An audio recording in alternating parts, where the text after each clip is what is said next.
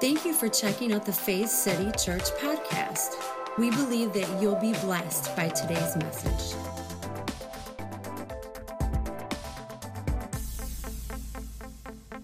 I do count it an honor and a privilege every opportunity I have to minister to you, to speak to you. Um, you know, I, am just, uh, I'm a normal person like you. And, you know, a lot of times when we see titles in front of people's names, uh, we tend to have this, we can put people on a pedestal, you know? And I think the most important thing we can do is realize that we're all human beings. Now, sure, I have a calling. I feel called to this. If I didn't, I wouldn't be here. uh, pastoring is not the easiest thing to do, and I don't say that a lot, but it's not. But I just love seeing people come to a place where they connect with God. They begin to see that they have worth and they have value. That matters more than anything else to me because we live in a world that really doesn't value human beings. We're a commodity, we're, we're something that can just consume. And once you don't consume anymore, you're worthless to the society, right? But that's not how the kingdom works. The kingdom says that you're valuable you have purpose and you have a calling. And that's what I see even through Scripture, especially when I look at the life of Jesus. How many know that Jesus should be the lens in which we look at all Scripture and all life through? We look at the life of Jesus. Amen? And so I just want to get started this morning. Last week, we talked about this idea of seeing our connection to God. I don't know if you were here or not, but Jesus talks in John 15, and he tells this parable about the vine and the branches. How many familiar with this? And it's just this beautiful, seamless union. We, we talked about everything from, you know, what somebody who uh, was a farmer in the day would do with a grapevine, how we even can uh, visualize the grapevine, and how even where the branch and, and, and the vine um, begin and start, it's hard to tell. And Jesus said this very important word. He said that I am the vine and you are the branches. In other words, your fruit bearing comes from both me and the vine dresser, the farmer, Heavenly Father. And so, as we look through that, we began to see, or hopefully, we were beginning to see, this seamless connection that, in essence, bears fruit in our lives. How many know that Heavenly Father is not in the business of cutting anyone out? He wants to help us bear fruit, the most fruit we can bear. But I want to look at another parable this morning that Jesus tells in Luke chapter 15.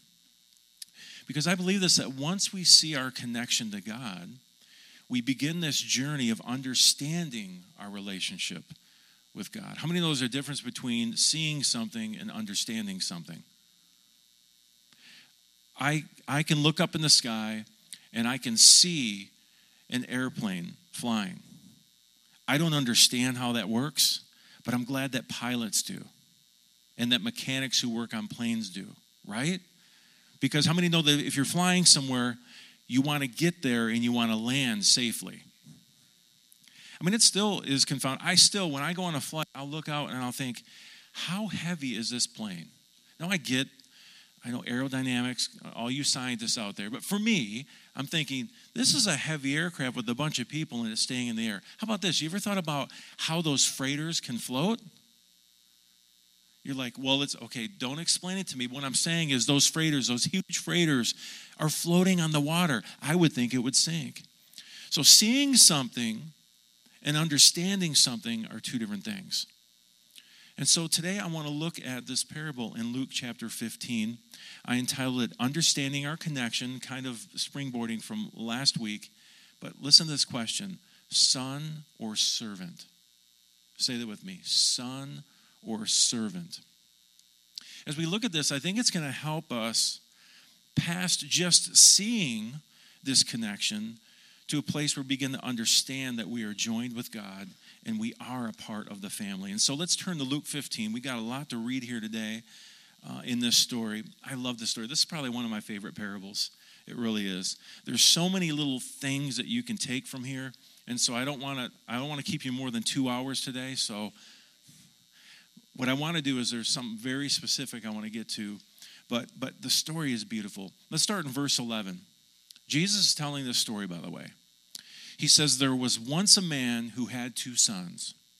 The younger said to his father, Father, I want right now what's coming to me. Now, other versions say that he asked for his inheritance. How many know what inheritance is? When do you receive an inheritance usually? Someone dies. So, again, we got to get into Jewish thinking. Uh, you know, the, the head of a home, the patriarch, was like the man you respected. This boy, this young son, was literally saying, Drop dead, dad.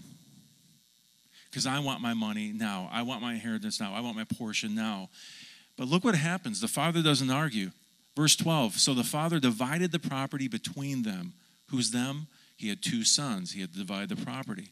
Look at this. It wasn't long before the younger son, say, younger son, packed his bags and left for a distant country. There, undisciplined and dissipated, he wasted everything he had. Everything he had, his entire inheritance. After he had gone through all his money, there was a bad famine all through that country, and he began to hurt. He signed on with a citizen there who assigned him to his fields to do what? To slop the pigs. He was so hungry. Look at this. He was so hungry, he would have eaten the corn cobs in the pig slop, but no one would give him any. So I want you to understand there's this, there's this young man, this son, this young son, who gets his entire inheritance early. His father hasn't passed yet takes it to this distant land, spends everything partying, okay? He ends up, famine hits the land, he ends up where? In a pig pen, which, by the way, just, just so we know, how many know that the Jews didn't eat pig? So obviously he was in a Gentile land. So he left his own tribe, he left his own people, squandered everything. He ends up slopping animals that he actually they would detest. It was unclean. It was something you wouldn't even touch, right? And here he was, and he was starving to the point that he would eat anything in the pig slop. You got to be pretty hungry for that. Like I can fast for a long time before I go, you know, rummaging through pig slop. How about you? But look at this. It was in this situation that Jesus says that brought him to his senses. I love other versions say he came to himself. He started to go, hmm, wait a minute. What am I doing in a situation when this isn't who I am? He came to himself. Look at this. He said, All those farmhands working for my father sit down to three meals a day, and here I am starving to death. Here's the plan I'm going back to my father. I will say to him, Father, I have sinned against God. I've sinned before you. I don't deserve to be called your son. Take me on as a hired hand. What did he do? He got right up and went home to his father. Now, the reception of the father here is absolutely beautiful. When the father, listen to this, when the son here, when he was still a long way off, what happens? His father saw him. Now, get this look at the reaction of the father. His heart pounding, he ran out, embraced him, and kissed him. Now, this is the son that basically said, Drop dead, dad. Took his inheritance, the father didn't know where he was. I don't know how long he was gone. But imagine the fact that the father saw him a way off tells me something. The father hadn't given up on his son. The father must have been out every day scanning the horizon. Is my son? Is he on his way back? Is he back yet? He wanted his son back. But look at this response from the son because the father's kissing him. In fact, in the Greek, that word means to kiss over and over and over. It's a very loving uh, uh, form here. But look at this. It says, The son started his speech. And I love how Eugene Peterson puts it here because I've always thought, man, it kind of seems rehearsed to me. Like, maybe he's repentant, but I'm thinking he's more hungry and he's thinking, What do I say to get what I need? That's just how I take it. Look at this. Here's a speech Father, I've sinned against God. I've sinned before you. I don't deserve to be called your son ever again. But the father wasn't listening. Remember, that the speech was all that, then adding on, if I can just be one of your hired servants. The father cuts him off. Why?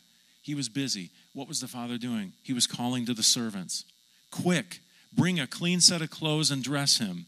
Put the family ring on his finger and sandals on his feet. Then get a grain fed heifer and roast it. We're going to feast. We're going to have a wonderful time.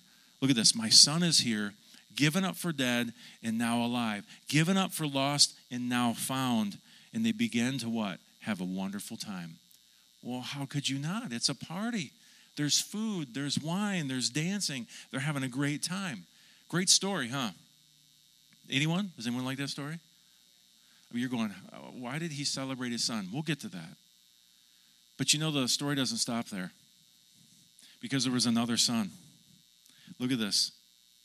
Verse 25. All this time, his older son was out in the field. Where was he? In the field. When the day's work was done, he came in. So you got to understand the story. The son showed up, we don't know, maybe mid morning, we don't know. And they just start partying, and the older son's out working. He finishes his day, in fact. But look at this. As he approached the house, he heard the music and dancing. Calling over one of the houseboys, he asked, What's going on? Here's what he told him Your brother came home. Your father has ordered a feast, barbecued beef. Why? Because he has him home safe and sound. And the older brother said, That is amazing.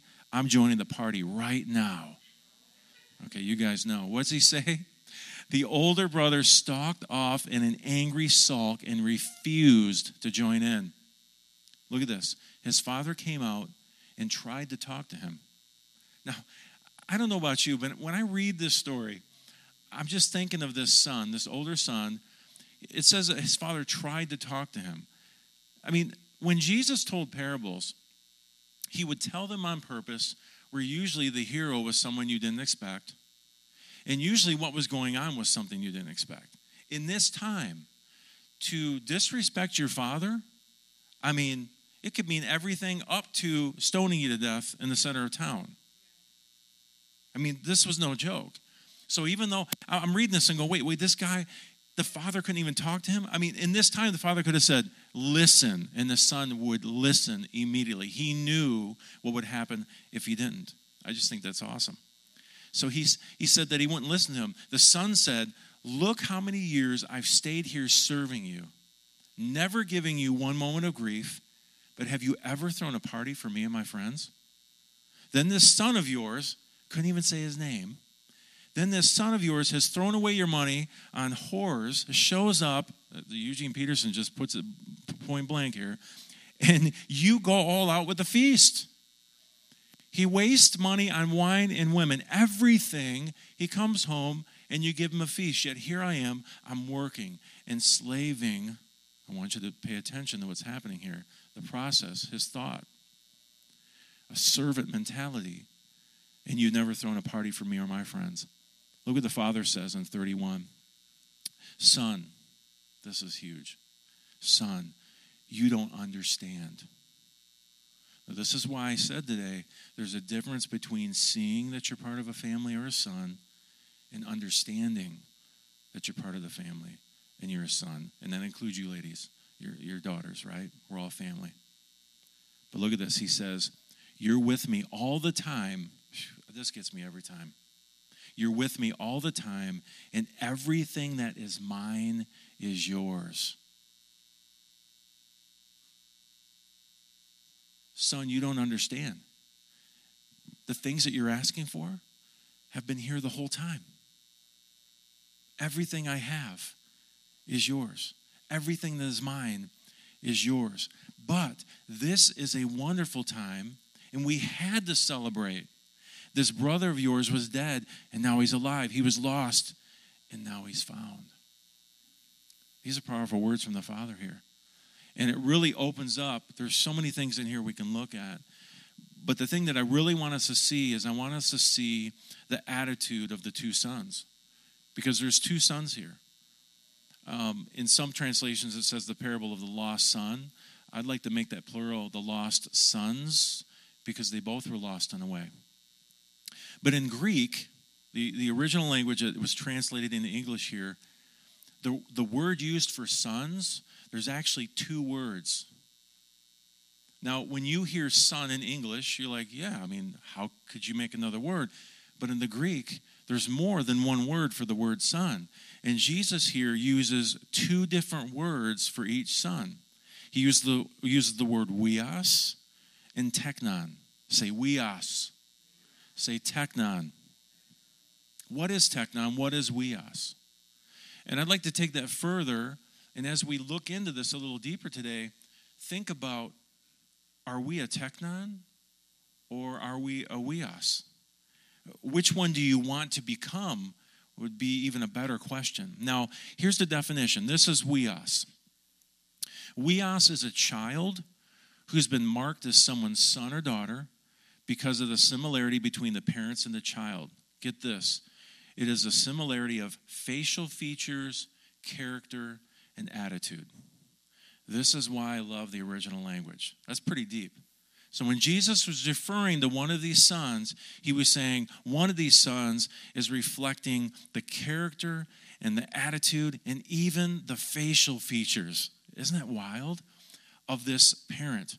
How many times have, have you seen a, a child running around? You're like, yep, that's his mom. Yep, that's her dad. You, you can just tell there's something in them, even the facial features, you can tell. And then usually, usually the reason that kids get in trouble is because they're not acting like they should act, which is no, Baransics don't do that, the Smiths don't do that, the Heist don't do that, right? These are the different things that we say. Why? Because your attitude, your character should reflect the family you're from. And Jesus is saying one of these sons is a huios. He's reflecting the character and attitude of his father. But a teknon, this refers to a newborn baby, not yet mature. We could say a little baby. not mature yet, not perfected in that. Although in English language the word is translated children or sons, it has different meanings in the original language. Now, the Apostle Paul, this is really cool. Here's a couple examples. In Romans 8 16, he says, The Spirit Himself testifies with our spirit that we are God's children. This is the word teknon. If we are His children or teknon, we also we are also God's heirs. But look at this in Romans 8 14, he says, Certainly all who are guided by God's Spirit are God's huios, children. Now think about this. Nowhere here is Paul saying that we're not children, but he's saying the Spirit himself testifies with our spirit, telling us constantly, a constant reminder, you are a child.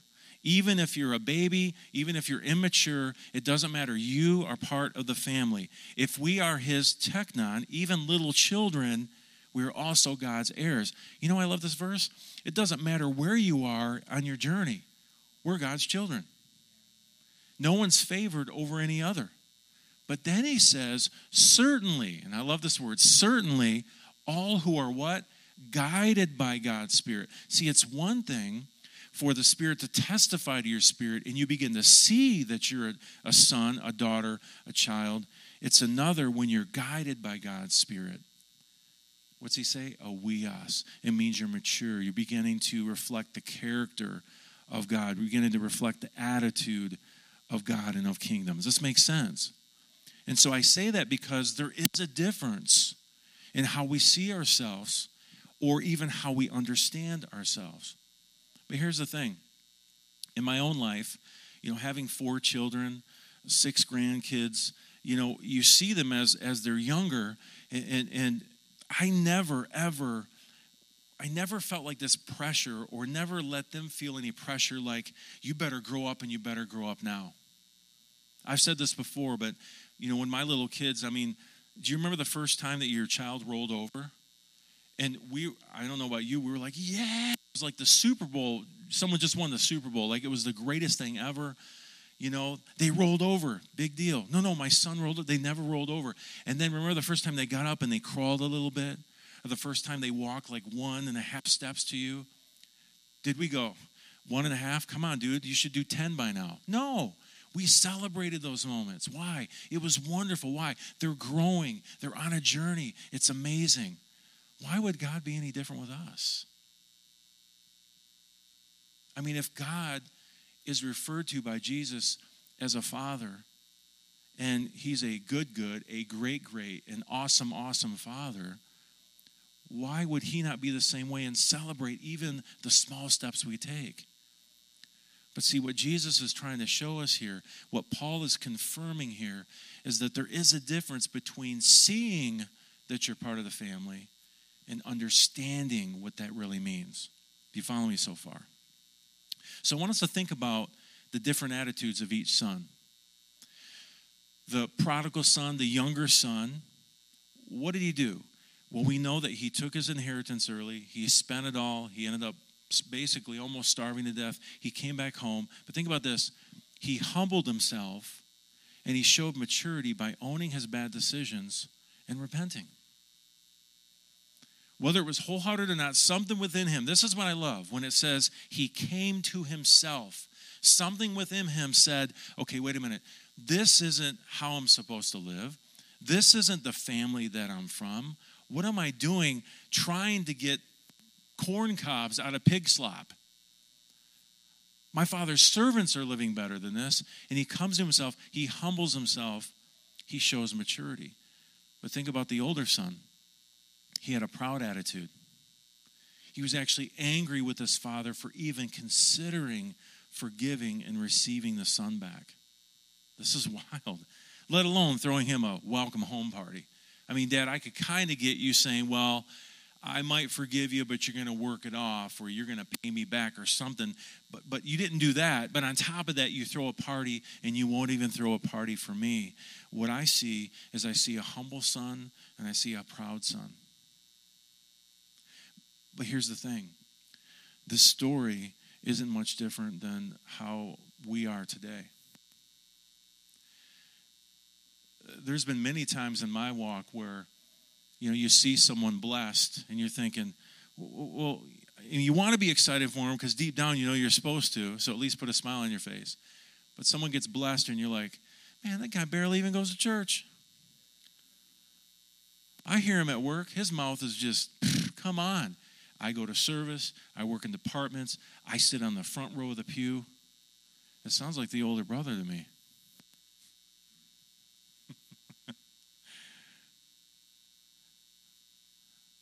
But in this story, and this is what Jesus does with parables, it's always meant to, to knock us off kilter, to, to change paradigm, right? To get us to shift the way that we think.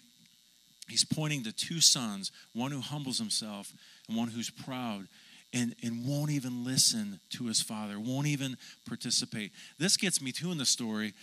Again, going back to the patriarch of the family, he could have just demanded that his son come into the party right?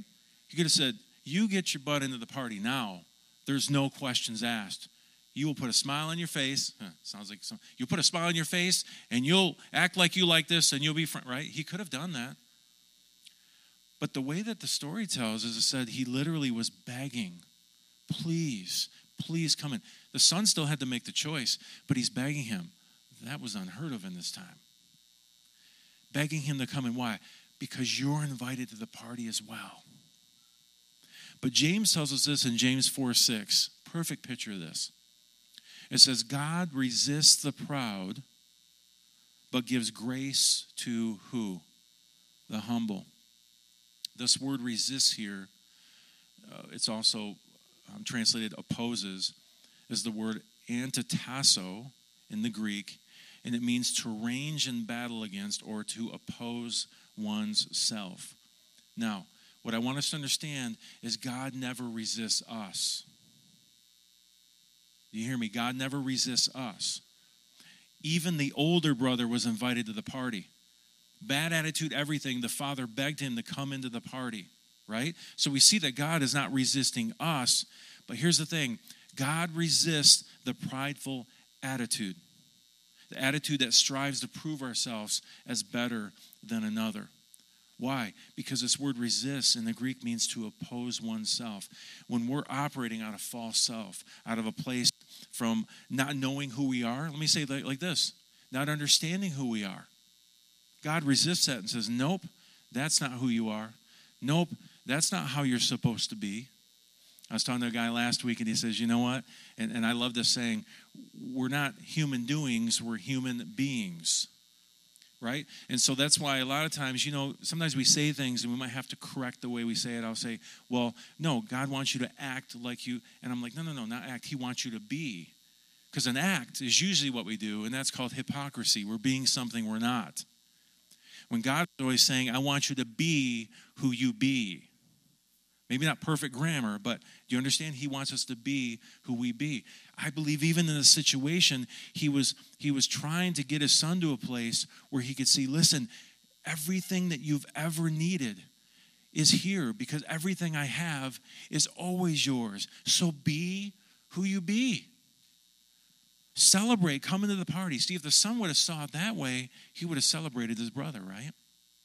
I love how uh, Francois du Toit or or however you say his French name, puts it in the Mirror Bible here. He says, His gift of grace is in direct opposition to the vanity of the proud mindset of self effort. Isn't that awesome? So it's saying, okay, listen, this grace is completely opposite from this proud mindset right now. Look at this, whereby people strive to prove themselves as superior to others. This happens so much in church settings, and it shouldn't. Let me say this this happens in worldly, secular settings as well, but the one place it shouldn't happen is the church. The one place it shouldn't happen is the kingdom of God, where we're trying to prove ourselves as superior to others. Normally, what that means is we have some insecurity. We don't know or understand who we are. And so, what we see in the story, again, there's a difference between seeing. Listen, the prodigal son knew what family he was from. That's how he knew where to return to. But he was returning thinking, I'm not even part of that family anymore. Right? I've lost that right. I've lost the inheritance. I've shamed my father. I mean, this, this was shame. Imagine that son walking home. And according to the law, when he got home, his father should have stoned him to death. Not in a good way, like with real stones, right? Dropping boulders on people. I want to maybe some people don't understand Old Testament stoning, how that works. We know what new new stoning is. I get that. Everyone's doing it apparently. But what I'm saying is stoning with stones. That's what he was supposed to do. Now imagine in the back of his mind, he had to know I'm going to either become a servant or I'm going to die. He must have had some trust in who his father was. And then think about this the shame he brought on his father and then the response how did the citizens of that town react to him? Because he wasn't abiding by the law. Why? Because love trumps law. Come on, someone. And so we see in this situation where the son, he knew he was from that family, but then I think he begins to have an understanding of what it means. And guess who helped him see that? The father. He went back just to become a servant. If I can just become a servant, if I could just if I could just serve, at least I get 3 meals a day. And the father says, "No." He brings out the best robe, the robe that was meant for dignitaries and for those who were honored guests. He gives him the signet ring of the family, which represented power and authority. Come on, you've all seen Game of Thrones or something out there with signet rings. They always have the seal. That seal means this came from someone powerful, right? He gave him that ring. He put sandals on his feet. Why? He wanted to remind him your status in the family has never changed. See, so many times we think, man, I've, you know, I, I know I prayed the prayer and I know I went to church for a while, but man, you just don't know how far away I went. How far away is too far away? In our mind anyway. This father, who represents Heavenly Father, told him, Your status has never changed. You've always been a son. Here's the thing you didn't understand what it meant to be a son. There's the difference. But we see where this change begins to happen, where the son goes from just squandering to actually humbling himself, showing this maturity, showing this growth, by owning the bad decisions. He knew that he sinned against God and his Father in this state of repentance. In other words, changing his mind. And look how good it was. The Father blessed him. But then the older son, again, proud attitude. This is the attitude that God refuses. Why? Because you're living out a false self. Every time we live out a false self, a place from where who we truly are not, guess what? God's always going to check that. That's not who you are. That's not who you be. Be who I called you to be. So we really have two choices. Looking at this story here, this parable, we can allow God to bring us to a place of maturity through humility or to stay immature in our pride. And something about the story to me that just still blows my mind is Jesus leaves it open ended. We don't know what the older son chose. We don't know if he stayed angry, if he stayed in a, a, a prideful servant mentality, or if he said, Ah, I'm beginning to see it and began to grow and maybe went into the party. Maybe it took a little bit, you know. But I love that Jesus leaves it open ended. Why? Whenever Jesus does this, it's for us to think about, wow, where am I in this equation?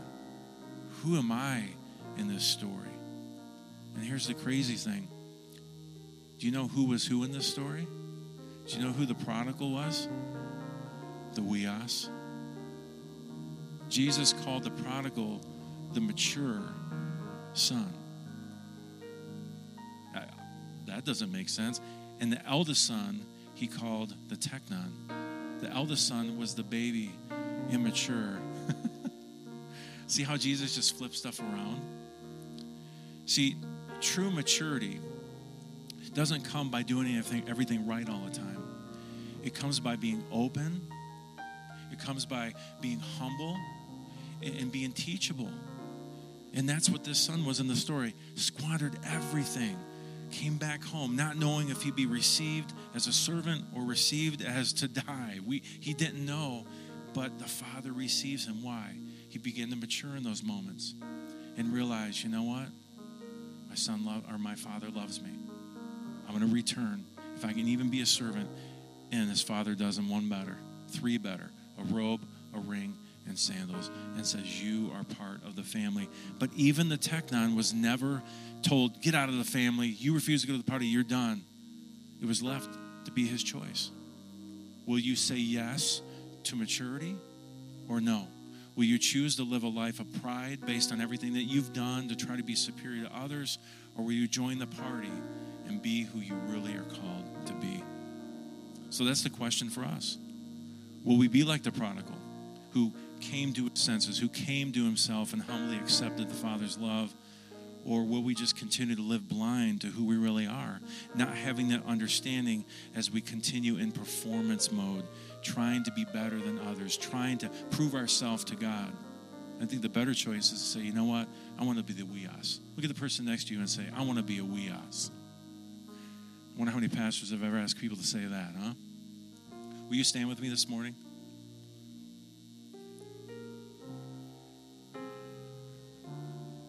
There, there's so many things that you can break down in these parables, but I just, I remember years ago when I first was reading that and studying it out in the original language, and I saw, wait, wait, wait, wait, why are there two different words for son? And then you start looking that up, it just totally starts changing the way you see things, doesn't it? Because most of us would say, well, the mature son was the one who worked really hard in the field. But no, Jesus called us the prodigal son the mature one. Why? He began to see who he really was. He began to not just see, but to understand. Let's pray. Heavenly Father, I thank you again for an opportunity we have together to look in the scripture and by your Spirit to begin to extract things that can help us shift in the way that we think. Maybe there's some people here today who have felt like they've gone too far. Maybe there's some here today who feel like they've done everything they can for God, and where is God, and why hasn't He showed up and blessed them and given to them? We can be from two sides of the aisle, so to speak, on this. But I love Jesus that in your parable, you're showing us the best way to live is to mature, is to accept who we are, to not just see, but accept and begin to understand. And that only comes from time spent with you, time spent with others, beginning to understand what it means to be a child of God. And so we thank you for your love and we thank you for your grace. It's so amazing. And it brings us to this place in our life. This is what I realized anyway is that fear can motivate, but love changes a heart. And so, as your love begins to change our heart, we begin to see who we really are, and then we begin to understand who we really are, and then we see it through our thoughts, through our words, and through our actions. Say this with me Heavenly Father, thank you for your love. Holy Spirit, I thank you that you're always there, always reminding me of who I truly am. If there's any area in my life where I need help, where I need growth, where I need maturity, I'm open. Show me those areas and help me begin to understand who I truly am. Jesus' name. In Jesus' name. Thank you, Holy Spirit, that you're sealing this in our heart. And that as we even go through this week, that we would have opportunities We're in the midst of the opportunity, you're reminding us of who we truly are. That we are made in your image and likeness, that we are a reflection of who you are. Let us become more of that reflection and bring change to the world around us. In Jesus' name. And everyone said, Amen. Isn't God awesome? Did you receive that this morning?